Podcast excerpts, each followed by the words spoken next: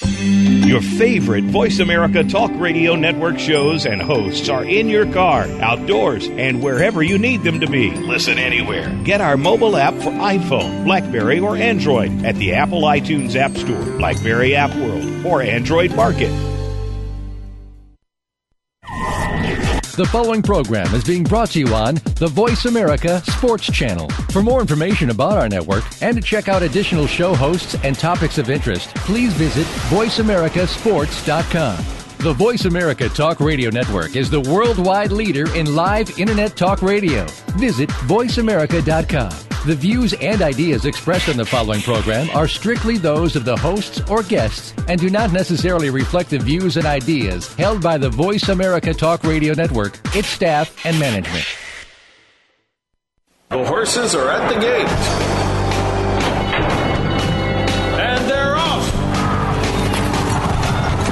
Welcome to Winning Ponies with Ed Meyer. With the weekend coming up, this is the spot to be for news, handicapping, and spotlights featuring the winners behind horse racing today. Now, here's your host, Ed Meyer.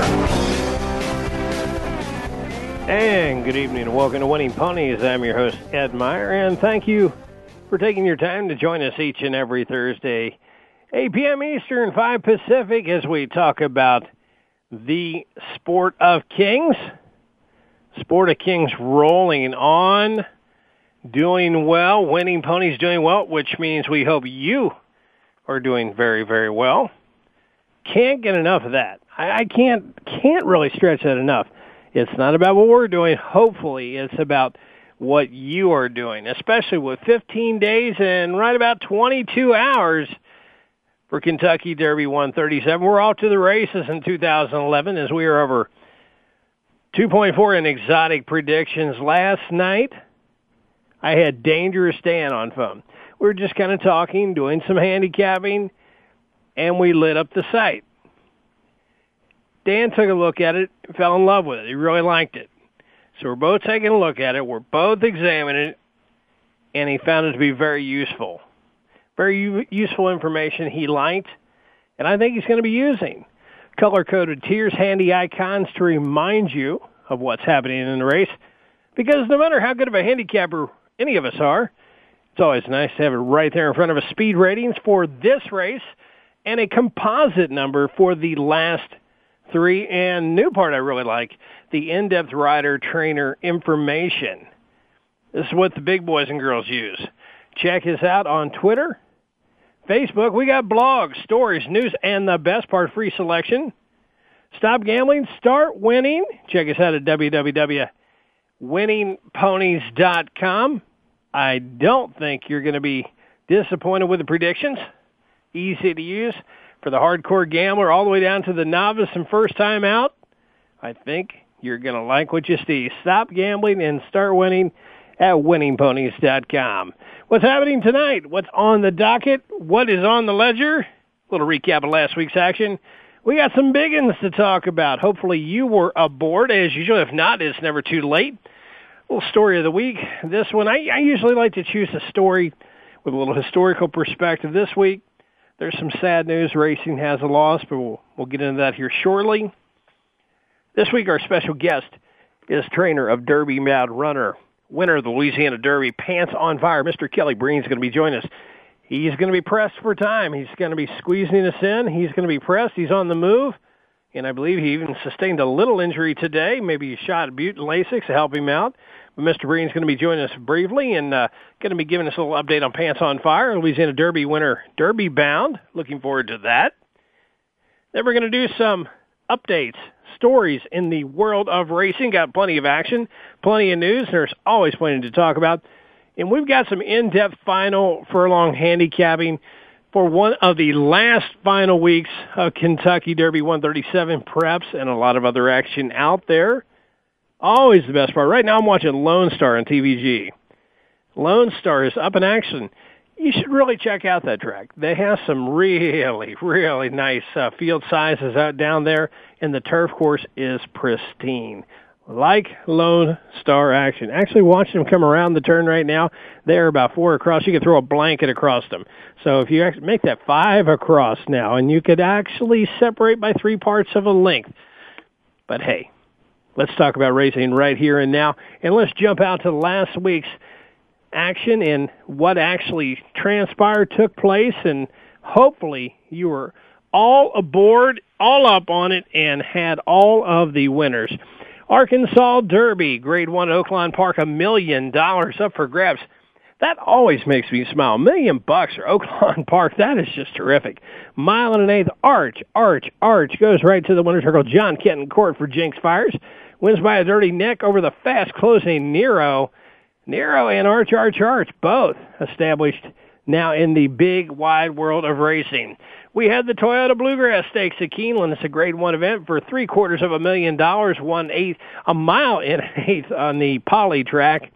Winner is Brilliant Speed. I know that because I got nosed out of a nasty pick four. Brilliant Speed. Joel Rosario in for Tom Albertrani. Brilliant Speed, really a turf horse. In my opinion, more for the turf, but actually transpired very well to the poly track. Beats Twinspired right at the wire. A nose and a head between the two. What a race for three quarters of a million dollars indeed. Twin Twinspired, I believe, needs some uh, needs some help to get on the list. Brilliant speed. I think it's all in your hands now. So maybe going Derby bound. The Jenny Wiley agreed to at Keeneland, two hundred thousand dollars up for grass, a mile and a sixteenth on the turf. Winner never retreats. Sean Brisbane and Chris Block.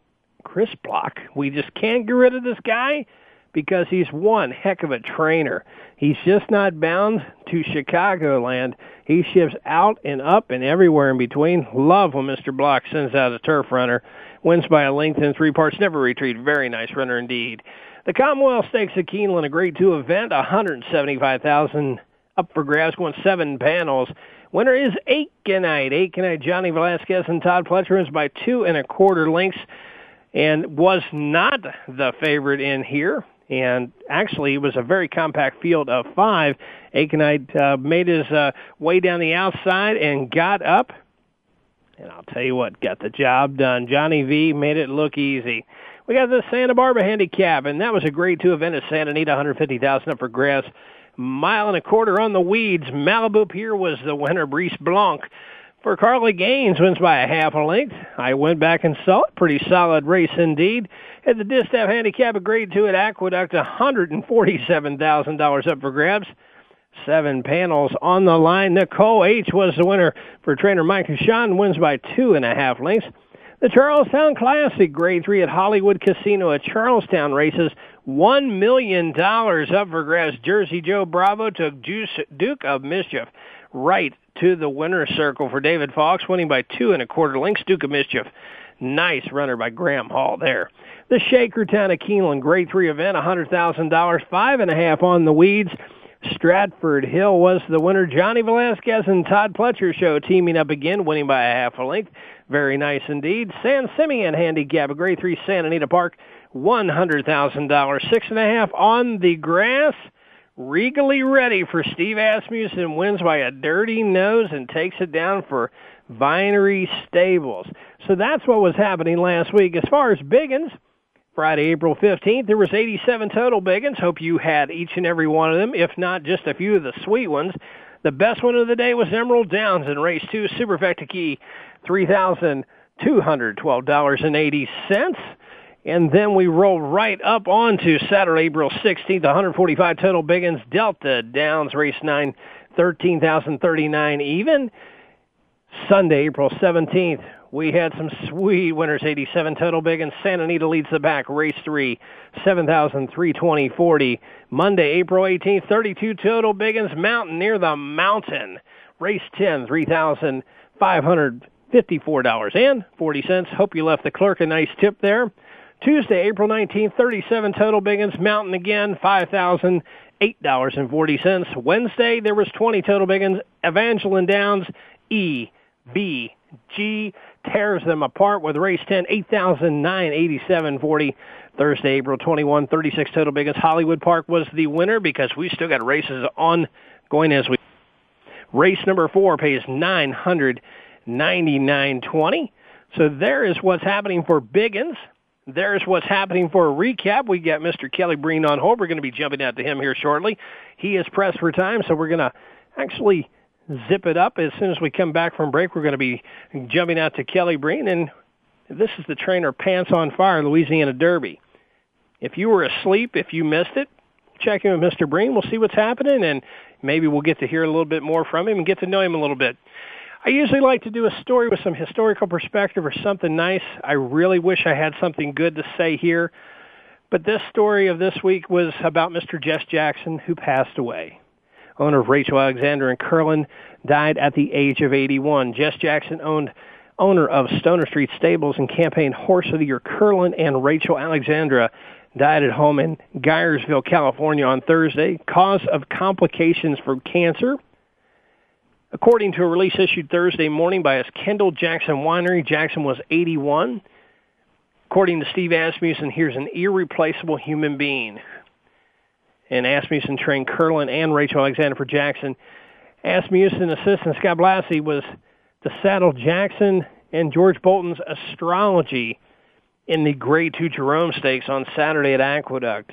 And he said Mr. Jackson was such a competitor at everything he did he was a champion accepting winning, a champion accepting defeat. There's no better person that he'd ever worked for as far as generosity and compassion, a deep love for horses, and wanted what was best for them at all times. He said he'd never seen a guy that had more respect for the horses than Mr. Jackson.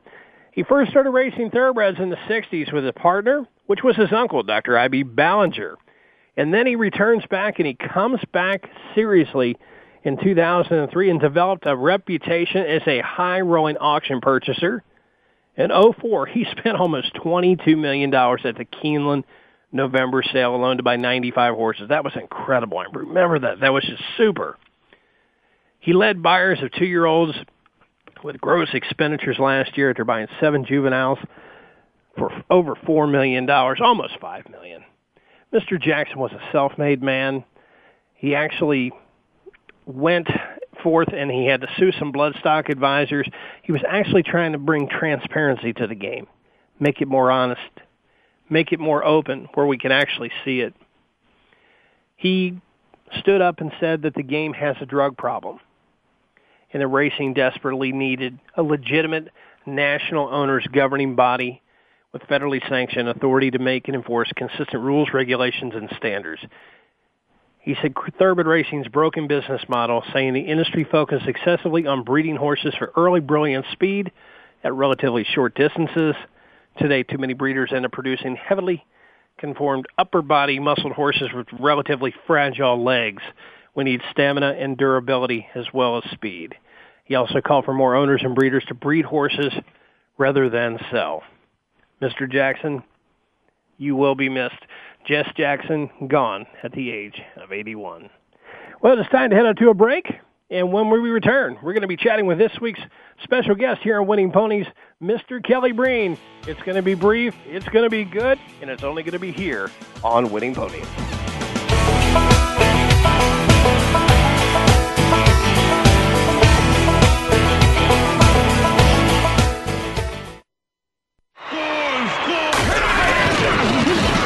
your internet flagship station for sports. Voice America Sports. And they're off.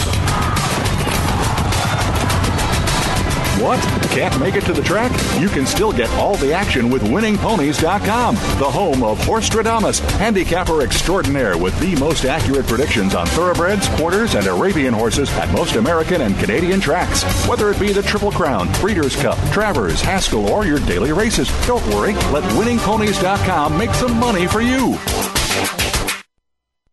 Do you feel the need for speed? Whatever your addiction, NASCAR, IndyCar, NHRA, Formula One, or even lawnmower racing, Pit Pass USA has got you covered. Larry Henry here, host of Pit Pass USA. I put my 30 plus years of being a motorsports broadcaster to work to bring you not only the best guests, but also the most interesting guests in racing. Pit Pass USA with Larry Henry, your front row seat to the world of racing. Wednesdays at 7 p.m. Eastern on the Voice America Sports Channel. Be there or get a DNF. Tired of the same mundane talk radio show, boring opinions, and people not knowing or telling the truth? Tune into The Sports Life with Josh and Otis. This show is brought to you by two men who know the good, the bad, and the ugly of professional sports. Josh and Otis's experience and careers in the NFL give them access to the inside information and a reason to have a candid opinion. Tune into the Voice America Sports Channel Wednesdays at 2 p.m. Eastern Time, 11 a.m. Pacific. The Sports Life with Josh and Otis. It's more than sports talk, it's a way of life. Your internet flagship station for sports, Voice America Sports.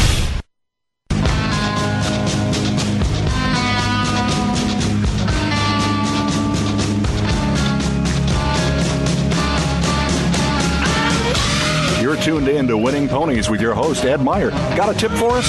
Need a tip from us? If you want to talk with Ed or his guests, phone lines are now open toll free at 1 888 346 9144. That's 1 888 346 9144. Or you can send an email to ed at winningponies.com. Now back to Winning Ponies with Ed Meyer. And welcome back once again to Winning Ponies. I'm Ed Meyer, and thank you for taking your time to be with us each and every Thursday, 8 p.m. Eastern, 5 Pacific, as we talk about the sport of kings. This is our second segment where we have on our special guest of the week. This week, no different. The only thing different is this man's on the run tonight, and we have got him for a very brief spell. But a brief spell, we're going to enjoy the same trainer of Pants on Fire, which was the Louisiana Derby with Rosie Napravnik, who was our guest on a few weeks back. But this is Mr. Kelly Breen joining us this evening. Kelly, how are you? Doing quite well. How are you? I'm doing very well. Thanks for taking time. I know you're very pressed and very busy, and we'll be very brief with uh, allowing you to get back to action here. Kelly, you, you hail from New Jersey, and, and could you tell our listeners a little bit how you found your way into the Sport of Kings? Um, I guess the best way to describe it is I grew up gambling a little bit, always going to the track on the weekends with my parents, going to Monmouth Park, and uh, enjoying the part of winning, and uh, winning's in my blood, and it was just kind of like uh, the gambling aspect going to the track. I went to the Meadowlands, bet harness. It was, uh, you know, horses and betting were in my blood. And you worked for Ben Perkins, I believe. I, I somewhere around 94 to I, I I don't have the exact date there but uh working for the barn of Ben Perkins uh was was he a mentor in uh in your abilities to where you are right now Uh, for sure. He was a great guy. I mean, he still is a great guy. I talk to him often. He was a just a class guy, very nice, you know, mentor. And to say that he wasn't a uh, a teacher, teacher, you just had to watch everything and observe. You know, I could have just been there and been a, a co-pilot and, and just went along with whatever he said. I tried to observe everything that he did and the things that worked and the things that uh, you know, you try and put all these different things into your soup to see what's going to taste right at the end. And you know, I learned a lot from him. He was just a, a class guy and, and knew what he was doing, knew how to get horses to run. enjoyed watching Mr. Perkins lead them over, and now we know what was in the soup. It was actually a gentleman uh, working his way up from 94 to right around, what, 2000? Yes, correct. Well, that's that is quite a schooling there. You, you you've been the leading trainer Monmouth Park more than a few times. Actually, we had on Jersey Joe Bravo a few weeks ago with us, a very nice gentleman, and he spoke of the tides. Now that that was really one of the first time I really heard about it, and I'm from Kentucky, and he spoke of the tides playing a factor. Did you find that to be the case in, a, in as a day at the races at Monmouth Park? You know, you, you normally don't go by it as a major guideline, but you do notice that when the track records are in jeopardy, that it's generally a high tide. The uh, one of the inlets actually comes up to the back barn of Monmouth Park, believe it or not. So on high tide, you can just coming into the stable gate, you can see the uh, the tide is high and you know, it keeps the moisture in the track. Uh, I'm assuming that they don't have to uh, put nearly as much water on the track, or it just tightens it down that much firmer. And it, you know, we do have faster tracks. And the high tide, I take it, is right about the end of the end of the race guard.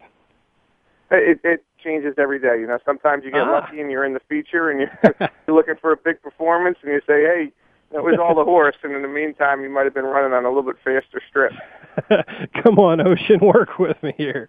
In in 2007, you became the private trainer for uh, Ms. Lori and Mr. George Hall. Do you find working for one group of owners more of a team environment versus taking all comers to your barn? Well, it's you know it's six of one, half dozen of the other. I really enjoy being able to put more of my time on a select number of horses. Um, you know, in, at the same time, I wouldn't mind if I had, you know, to see what the, some of these uh, top trainers are that I'm going up against, and they have 200 horses, and we have, you know, 25. Sometimes I feel like I'm up against the odds a little bit. I think we hold our own.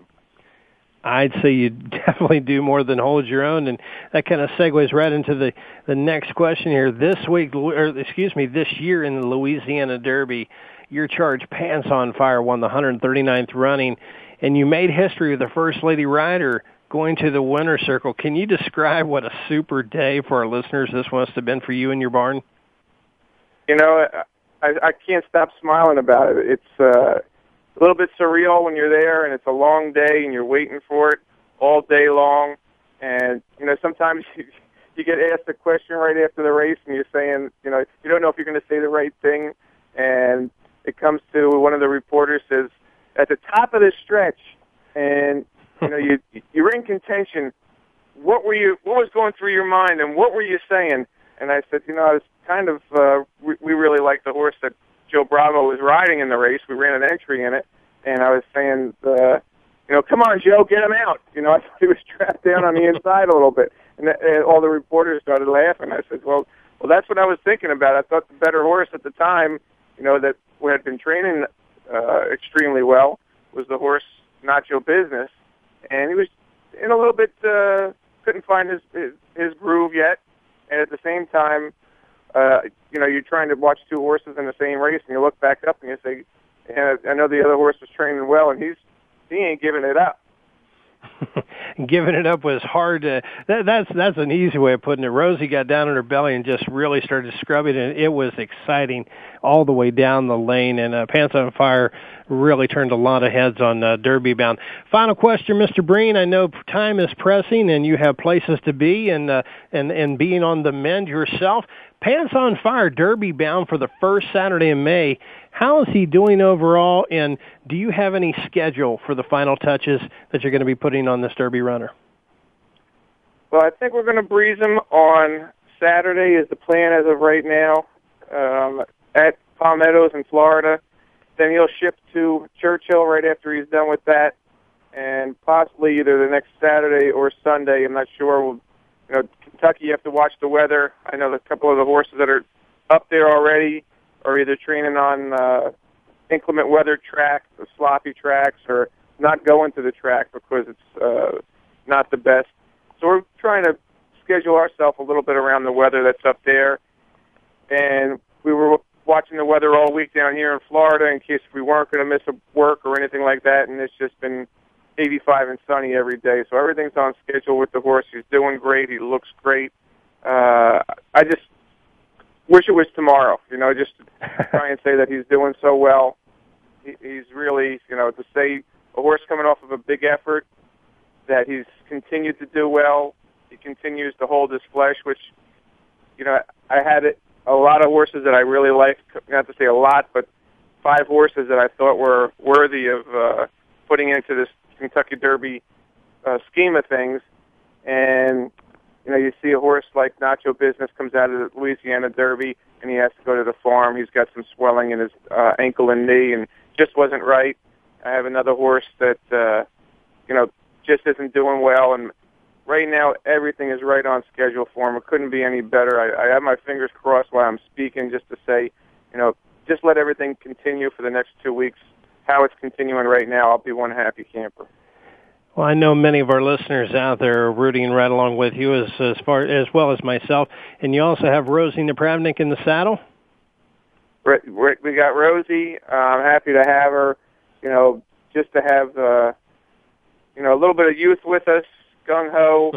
um, you know, she's coming off of a great fairgrounds meet, and you know she's a hot rider She apparently knows what she's doing. She's in the right spot at the right time, and you know, I don't think many of the riders that are out there uh, care whether she's a girl or a boy. She's a competitor. You know, she she handles the boys. It, it, takes a, a lot to be a leading rider at any racetrack. I don't care what racetrack you're at. And for her to do the accomplishments that she's doing, you know, everybody should be taking their hat off to her. And I'm hoping that, uh, you know, we we could do history again here with being the first girl to win the Kentucky Derby. I wouldn't mind if she's on one of my horses. That would be wonderful. She's going to be the first lady rider since 2003 with Rosemary Homeister was aboard. And as you said, the most important point, uh, uh, lady or gent, doesn't matter. I, I think uh, she taught the Cajun boys a, an awfully good lesson down there. And if they have any, uh, if they want any references, I'm sure that uh, the gentleman will be more than happy to uh, speak of her abilities. Kelly, we know that you're pressed for time, and we wanted to thank you very much for for spending your time with us. On behalf of Winning Ponies, I'd like to wish you and the Halls the best. We'll be rooting for you down the lane this year for Kentucky Derby 137, and our best to you and yours, sir. Thank you, and feel better, Mr. Breen. Okay, thank you. Take care.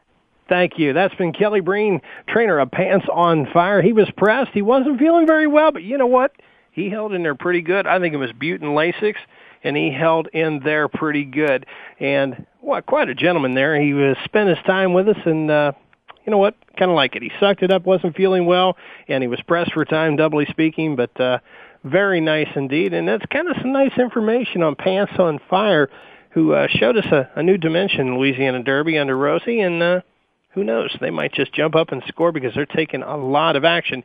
Taking about talking about a lot of action here. The Win Horse Racing odds to win the 137th running of the Kentucky Derby run them down. Animal Kingdom opened up at 225 to 1 is 28 to 1.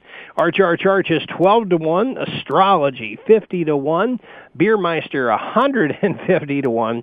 Brilliant Speed 40 to 1. Comet to the Top 50 to 1. Decisive Moment goes at 40 to 1. Dialed in, you get a fresh 4 to 1 after opening up at 100 to 1. Flashpoint 75 to 1. JP's Gusto 60 Jaycito, 14 to 1. Master of the Hounds, 25 for your one. Midnight Interlude. You get a dicey 22 to 1. I thought it'd be higher after opening up at 125 to 1. Mr. Commons 175 to 1. Mucho Macho Man 18 to 1. Nacho Saint 200 to 1. Nehro 9 to 1. Pay attention there boys and girls. Norman Asbjornson 200 to 1. Pants on Fire, you're getting 20 to 1 for Mr. Breen. Ruler on Ice, 250 to 1. Rustler Hustler, 250 to 1. Santiva, 40. Shackleford, 35. Silver Medallion, 85. Soldat 18. Stay Thirsty is 50 to 1. The Factor, 15 to 1. Toby's Corner, 16 to 1. Traveling Man, 125 to 1. Twice the appeal. 50 to 1. Twinspired, very nice indeed in the Bluegrass, just getting nosed out you're getting 60 to 1. Uncle Mo, how about 6 to 1 right there after opening up at 40 to 1. Watch Me Go, 100 to 1. And Zobear, 150 to 1. And remember, it is all based on graded earnings when it comes down to it because they can only get 20 in the gate. So that graded earnings and these prefs have meant a whole lot throughout the year. And from this point on, I would really start reading the barn notes on the Churchill Downs site. I would read uh, uh, everything from the Paulick Report, Equidaily. I would check in with all the blogs, all the stories. You want to really keep informed and you want to see who's who, as you just heard from Mr. Breen there about his runner pants on fire. Seems like if they ran the Derby tomorrow, he'd be pretty happy and I think his barn would be as well. Well, it is time to head into a break. When we return, we're going to come back. We're going to talk about some more in the wide, wide world of racing, and there's always plenty of action going on. And after that, we're going to do some final furlong handicapping here on Winning Ponies.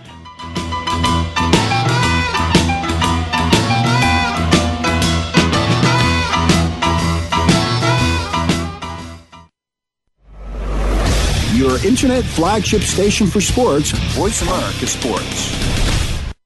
This is It Sports is an engaging talk program that includes you, the experts, and sports, all moderated by Coach Carl Hargrave. We'll talk about what's going on in the general sports world, collegiate and professional. Take a look at youth-oriented sports, athletic development and sportsmanship, faith, and where it has its place in sports, along with a lively discussion with Coach Carl every week. Tune in to This Is It Sports with Coach Carl Hargrave every Thursday at 3 p.m. Pacific Time, 6 p.m. Eastern Time on the Voice America Sports Channel.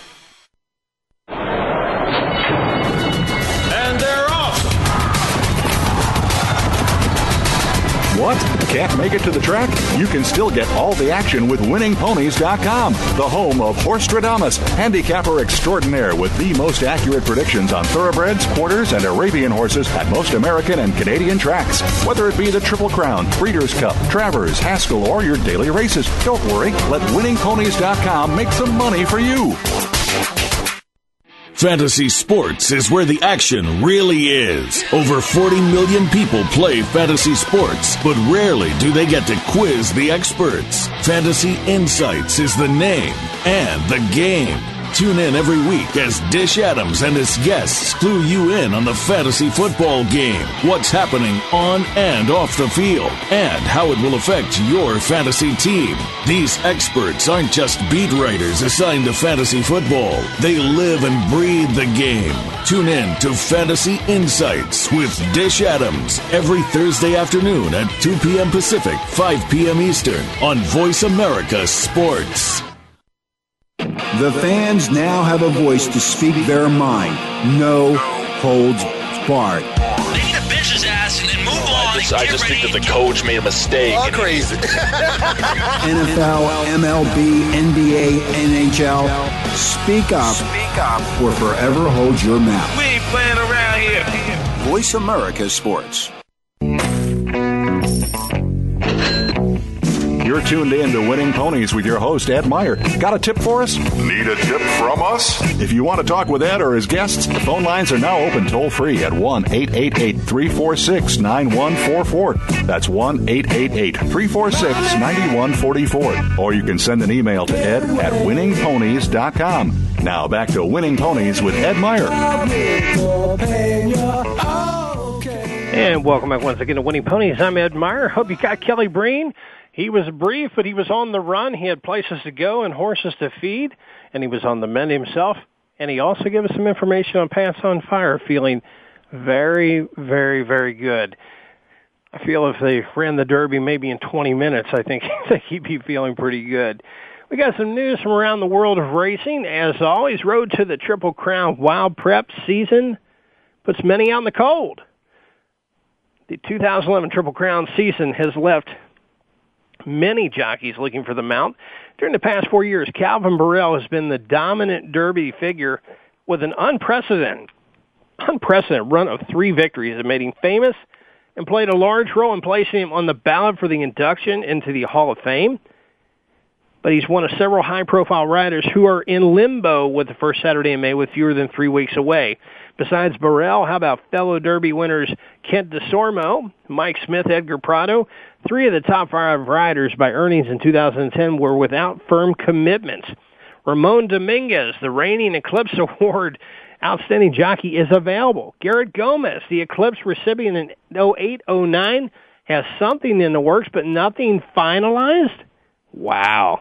You talk about, I mean, to me, this is kind of, this is kind of crazy here because usually by about now all the big riders and they're fighting for them. And talking about fighting for them, there's going to be some great stakes this Saturday in action. Running down that stakes from the Daily Racing Form on April 23rd, Lone Star of the Texas Mile. It's a Grade 3 event. Keeneland has the Coolmore Lexington Grade 3, one of the last big Derby preps, $200,000 up for grabs. Jerome Stakes at Aqueduct is a Grade 3 event.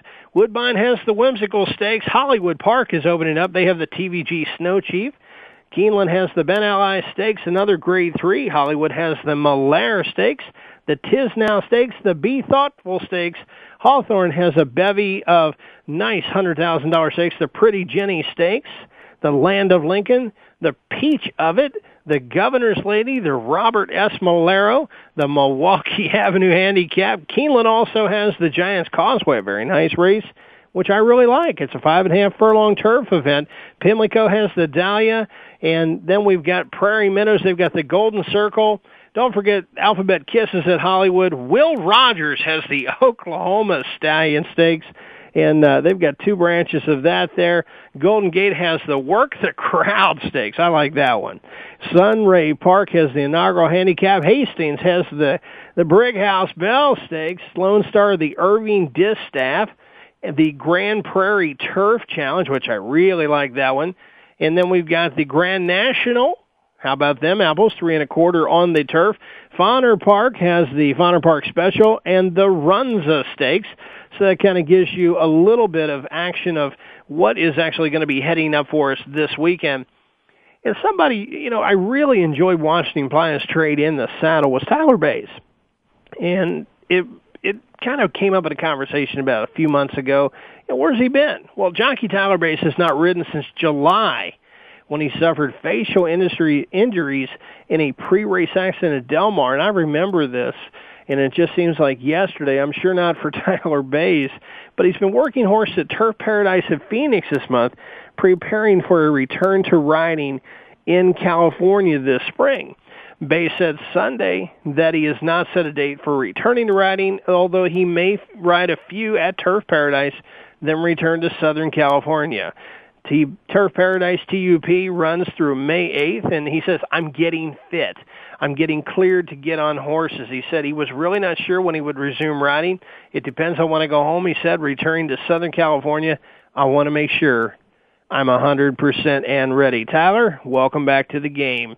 Talking about somebody coming back to the game, now this was kind of cool. Keeneland, Jean Cruguet was going to do a one race comeback put on hold at Keeneland. Now, Keeneland didn't throw a flag about it, and this is written by Marty McGee in the Daily Racing Form. It would have been quite a novelty, if not an all out sideshow. But the trainer who was scheduled to give the 72 year old Jean Cruguet a leg up in a Thursday race at Keeneland has reconsidered, and Cruguet is waiting for a more appropriate time to make his one race comeback.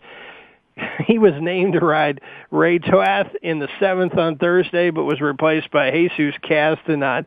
And uh, the, actually, the trainer said the filly's coming off a seven-month layoff, and the jock would be coming off a 15-year layoff.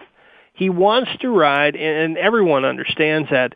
Along with Ronnie Turcotte and Steve Cauthen, Cruguet is one of three three living jockeys to have won the Triple Crown aboard Seattle Slew in 77 Cruguet, who last rode competitively in 96, said he was trying to come back for two reasons. To honor the memory of his late wife, Denise, who died last September following a lengthy and debilitating illness, and to donate his earnings to the Permanently Disabled Jockeys Fund Guild. He said, it's okay. He's about as fit and as healthy as he can be. He says, he's not 20, but he says he feels 42, and he says, it's okay. We can wait. So Jean Cruguet going to be making his way back to the saddle. How long we will not know, but I'm looking kind of forward to that one. I think it's going to be a lot of fun. What's going on in the world of horse racing? And this was according to the Daily Herald. Horse racing insiders say toughest year ahead for state tracks. Horse racing at Arlington Park, a fixture of the community since 1927. They're they're on they're on life support, and uh, it, it, it's full of sadness. Now get this, this really caught me by, by the by the shirt collar here. 20 years ago in 1990 in Illinois, they bet 358 million dollars on live thoroughbred racing. According to the figures for 2010, they bet 107 million, a decline of nearly 70%. Dick Duchossois, who's owned at least part of Arlington since 83, said this isn't the first time since horse racing has faced economic storms back in the late 70s, horse racing was in a similar situation. We had something to be done, but I think this time it's a little different. And I'm not one to squabble with Mr. Duchossois. He's a he's been a genius in bringing back Arlington, but I think this time it's it's a little tougher. More of the bad, but then I'm going to round out with the good for horse racing. Santa Anita handle down in all categories. They raced 70 days during the 10 and 11 meet, down from 78 from the comparable 2009 and 10 meet. There were 65 fewer races. On track handle had the lowest decline of 3.3%. Doesn't sound like much. And then the largest drop came from out of state, which fell 14.3%. Other categories, in-state handle and other wagering outlets, if you have an OTB or such, they're down 7.7%. And the ADWs, the advanced deposit wagering, was down 11.9%. What does that speak? Overall daily handle was down 11.6. Now that's a lot of money. And, and if you're really not, if you're just say, boy, the numbers just make my head spin. They make my head spin too. But actually, the numbers speak to what, uh, what what state of racing is in. But here's something for you to actually stick in your pipe and smoke it. Lone Star Park draws 50,471 fans fans for opening weekend. They concluded its opening weekend. Was 15th spring thoroughbred meet with a 16% gain in attendance, 10% jump in on-track betting, and it was bolstered by post-race performances by Randy Rogers Band and Uncle Ted Nugent. So Lone Star Park, you're doing things right and you made things happen in thoroughbred racing. Well, it is time to head out to a break. When we return, we're going to come back. We're going to do some final furlong handicapping, and you're going to want to write it down in pen here on Winning Ponies. Now, I ain't saying she a gold digger, but she ain't messing with no broke niggas. Now I ain't saying she a gold digger, but she ain't messing with no broke niggas. Your internet flagship station for sports. Voice America Sports. And they're off. What? Can't make it to the track? You can still get all the action with winningponies.com, the home of Horstradamus, handicapper extraordinaire with the most accurate predictions on thoroughbreds, quarters, and Arabian horses at most American and Canadian tracks. Whether it be the Triple Crown, Breeders' Cup, Travers, Haskell, or your daily races, don't worry. Let winningponies.com make some money for you. The Sports Mavericks Show redefines the elite athlete by bridging the gap between parents, athletes, and the community. Host Ida Moye, aka the Oprah of Sports, brings to the Voice America Network original programming, balancing the pursuit of academic excellence and sports participation. The Sports Mavericks Show airs every Tuesday evening at 5 p.m. Pacific Standard Time, 8 p.m. Eastern Standard Time on the Voice America Sports Channel. Listeners will be engaged in straightforward talk, spontaneous and unscripted by the experts. Ida and her guests will explore the challenges of success and failure in sports and will help athletes and their parents navigate the transition from high school, college, and then on to the pros. We put fun back into sports and recognize role models in sports through our Sports Mavericks All Star Award program. Tune in Tuesday evenings at 5 p.m. Pacific Standard Time with Ida Mouye and the Sports Mavericks Show right here on the Voice America Sports Channel.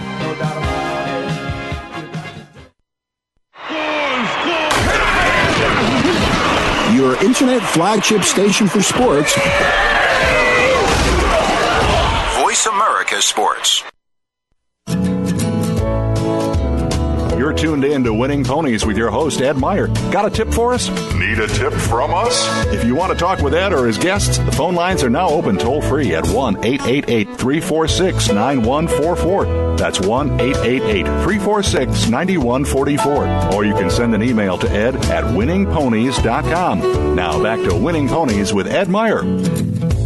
If I had a And welcome back once again to Winning Ponies. I'm Ed Meyer, and thanks for joining us all through this show each and every Thursday, 8 p.m. Eastern, 5 Pacific. Make sure you check out Winning Ponies at www.winningponies.com. Stop gambling, start winning. Take a look at it, and you get news, stories, blogs. You got easy to read predictions. I think that you're going to really enjoy it, and you get free selections from time to time. I think I'm going to actually do have some for this weekend and for Keeneland for tomorrow. But let's jump into Saturday and let's start talking about the action that's going to be coming up on the 23rd. And let's start with race number nine at New York Endurance Aqueduct, the one mile Jerome. It's a grade two event, $150,000 for three year olds. They're going to go the one turn mile in here. It's slated to go at 515 and that's Eastern time. And also there's a start of a, of a very nice pick four in race seven. It's a $250,000 guaranteed pick four. And in the Jerome here, I, I came up with the five, and that's Rattlesnake Bridge. Six to one, Jose Lezcano. Kiaran McLaughlin. McLaughlin's winning 33%. This two, three-year-old son of Tapit is two for two in lifetime. That's a win and a second. And if the name rings a bell to you, it was on March 12th at Gulfstream Park where Rattlesnake Bridge ran a beautiful second to Uncle Mo three wide bid and ran a second after right before that was a very impressive maiden break at Gulfstream Park. Gulfstream Park shippers are just going each and every direction and just and just tearing them apart. Uh, been training very nice at Belmont over uh, over the training track. Very solid uh, morning works indeed. It's a four hundred fifty thousand dollar sales purchase three-year-old son of Tapit, Les Cano winning 18% on the year, McLaughlin 33%. I think they're going to team up very nicely as McLaughlin wins 23% with his route races.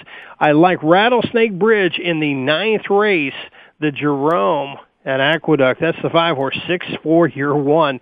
And I'll tell you what, I, you know, I got to look at it. I said, I cannot believe you're getting six for one. I mean, uh, I was actually guessing, honestly, trying to play odds maker. I was going to guess seven to two.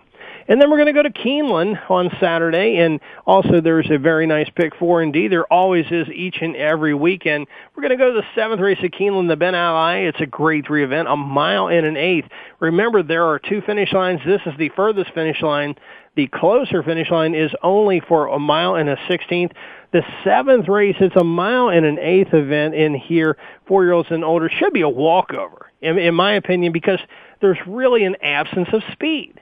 There's an absence of speed. Now that's withstanding the three Excise, who is just a blistering colt. Six to five in the morning. JJ Castellano the irons for Todd Pletcher at Keeneland. A win and a second from two starts. Now here's the part that was really a seller because it is Polytrack. Five starts, four of which are winners, and one is a second.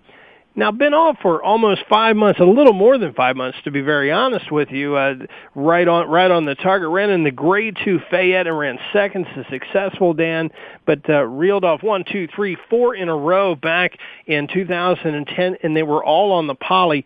I see a real solid poly performer here. JJ Castellano in the irons.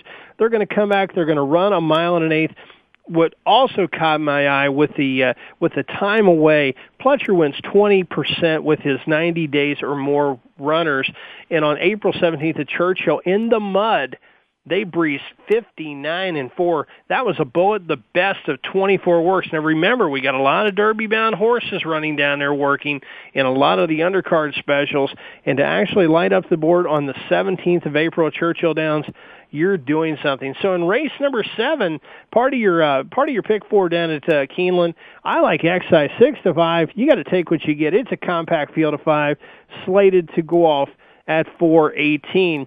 And then we go into race number eight, and race eight goes at 449 to post. 11 go postward. It's five and a half on the greensward you're definitely going to want to pay attention with your predictions, especially with winning ponies, with the change of weather tab, because rain has really been uh, throughout Kentucky. They've had a lot of storms, and and the turf course down there has had a lot of cut and or give to it, which you know, not to have that European feel, but it's kind of soft. It's kind of soft, and we're we're slated to have a little more rain. So make sure you check your weather dial there, and you can always change your predictions because if you had to slate it slated up for a fast or firm track, well, it's always going to be fast for the poly track, but firm for the turf, you can back it off and you can make it a little softer. But in the eighth race, the five and a half furlong Giant Causeway, it's for a hundred thousand dollars for fillies and mares. And here I see this to be a two gal race and uh, you know it kind of caught my my real heartfelt favorite is the three Rose Catherine five to two JJ Castellano again for Todd Pletcher. Spoke about that earlier. Second start off of a layoff ran against the boys two times in a row. One was in the Breeders' Cup Turf Sprint and ran uh, ran seventh uh, by four lengths against Chamberlain Bridge going five on the turf. And then against the boys again first time out in 2011 but back against fillies and mares, I see Rose Catherine just actually giving them a torture job and going to be really, really tough to handle. Uh, worked a bullet on April 17th at Palm Meadows, the best of 22. Palm Meadows is deep. 48 flat is a very nice work indeed. That's very sharp. Got a high percentage trainer with Pletcher and Castellano. But also who caught my eye was number 11 on the outside. Now that's really not a, a favorable uh, post position, and that's Stormy Publisher. And uh, got, got some stalking speed here. Alan Garcia and Christophe Clement, they team up here. Lifetime 13 starts, 7 wins three seconds, so that adds up to be 10 out of 13. But if you take a look, there's been some there's been some gaps in this mare's running. It's a daughter of Bernstein, has not raced in 48 days, but I really like everything that Garcia is actually getting on down there. He's winning a 30 four percent and getting back to the uh, to the turf course might be a welcome addition for this five year old mare and actually she was running in Argentina before that uh, she's had three races in the United States Belmont Tampa and Gulfstream Park Alan Garcia is quite the rider indeed. The three starts in the United States, when you can add a little Lasix to it, those are three straight wins. So I say Rose Catherine and Stormy Publisher box them up, but if I had to bet my deuce, it would be on Rose Catherine, and you're getting five to two. And if you get five to two on Rose, take it, lock it in, bet early, and bet often. Race number nine at Keeneland is the mile and a sixteenth, and now that is the shorter finish line. Grade three Lexington, the Coolmore Lexington, grade three, two hundred thousand dollars up for grabs. In here, it, it is a very nice race indeed. You have Derby Kitten, it's compact field. Silver Medallion is eight to five. Once again, J.J. Castellano, and and coming down, you got Prime Cut, Hurricane Lake, Tap Town, and then I come out to the outside in this compact field of six. That is the six, Casper's Touch, Alan Garcia and Kenny McPeek. Now grab a hold of this one and hold on tight. McPeek is winning 55% of the time. That is incredible. I saw uh, I saw his last race on April 8th at Keeneland, going seven panels. They ran 10 and four of the three quarters, and Garcia just opened up at will, three wide late on the turn, and really seemed to relish the poly track down at Keeneland. Has had six starts lifetime, four of which are in the money. Son of Touch Gold. I like everything about Casper's Touch. Now I know Silver Medallion is going to be eight to five, eight to five, and probably shooting for every bit and piece for the uh, for the Derby for the greatest stakes earnings. But after watching uh, two back at the Fountain of Youth, where it just looked like Casper's Touch was lost, and that was on uh, February 26th, but came out renewed. Now, if you're looking for that poly track runner, I would have to say Casper's Touch is really going to be uh, doing quite well. McPeek, 55% a winner. I cannot believe that. And if he wins his last race, he comes back to score 22%. Now, those are those are some just flat out scary numbers. And uh, and in fact, I've I've really uh, really fell in love with Kenny McPeek this entire uh, this entire year. He's actually was a guest on uh, one of our shows. I've always enjoyed his training, but this year at Keeneland really fell in love. And then we shift up to Woodbine on Saturday in the eighth race at Woodbine, slated to go off at 4:35 Eastern Time. The Grade Three Whimsical. We're going to go six furlongs. That's three quarters of a mile. It's 150 thousand dollars up for grass. Plenty, and I mean plenty of speed in here. When you actually start looking at it, you know, I, I was I was kind of caught between who's going to make the lead if it if it all shakes out as is, I love the three, and that's Indian Apple is. Luis Contreras is in the irons for Robert Tiller. Had 15 starts at Woodbine, six, five, and one, and that adds up to 12 for 15 in the money at Woodbine. Ran uh, seven furlongs, but they're only going to go six. At six furlongs, five starts, two, two, and one, which is five for five in the money at the distance. Five-year-old mare by Indian Charlie really looks good to me.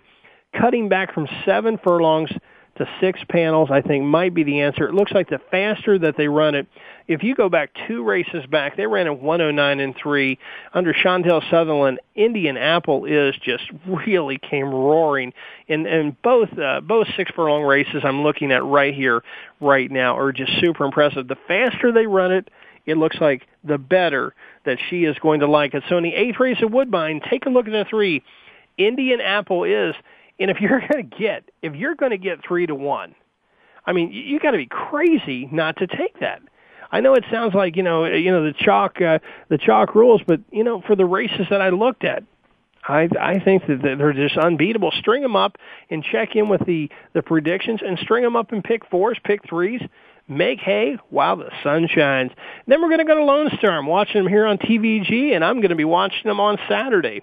In race number seven, you got the Grand Prairie Turf Challenge. Very nice race. $50,000. We're going to go a mile on the turf.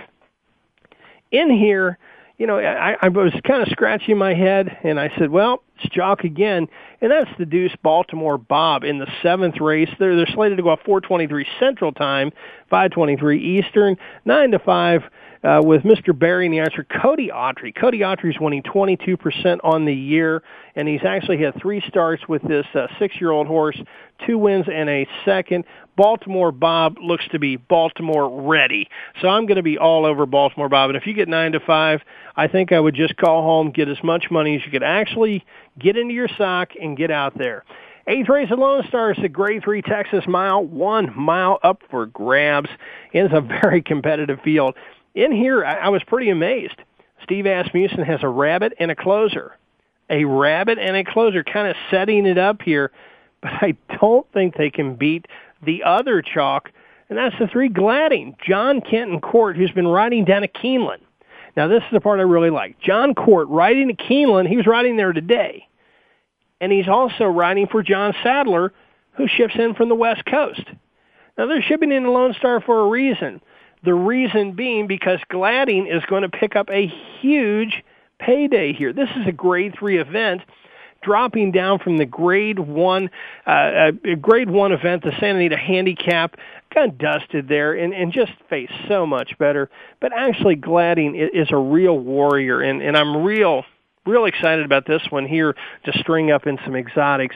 I, I Jon Court doesn't ship down to Texas all the time. He's not down there, uh, you know, seven days a week. He's mainly a Kentucky rider. You'll see him in California sometimes. You, you'll see him where the money's at. And if he's down there, you can bet for Mr. John Sadler that, in fact, he is going to be putting his foot, best foot forward. So there it is. There's some action for the weekend. We had on Mr. Kelly Breen. We've had on a full bevy. We've had on the full complement of action. And time flies when you're talking thoroughbred racing. The days are dwindling 15 days, 22 hours, and counting. So until next week, when we meet again, be sure to enjoy some of the last Derby prep action. And may your winners be many, your photos be few. And God bless Jess Jackson. Thank you for the memories. You will be missed. Good night, everyone. Thanks for listening to Winning Ponies with Ed Meyer. We know the information from today's show will help you at the next post. Keep listening for more next Thursday at 8 p.m. Eastern Time, 5 Pacific on the Voice America Sports Network.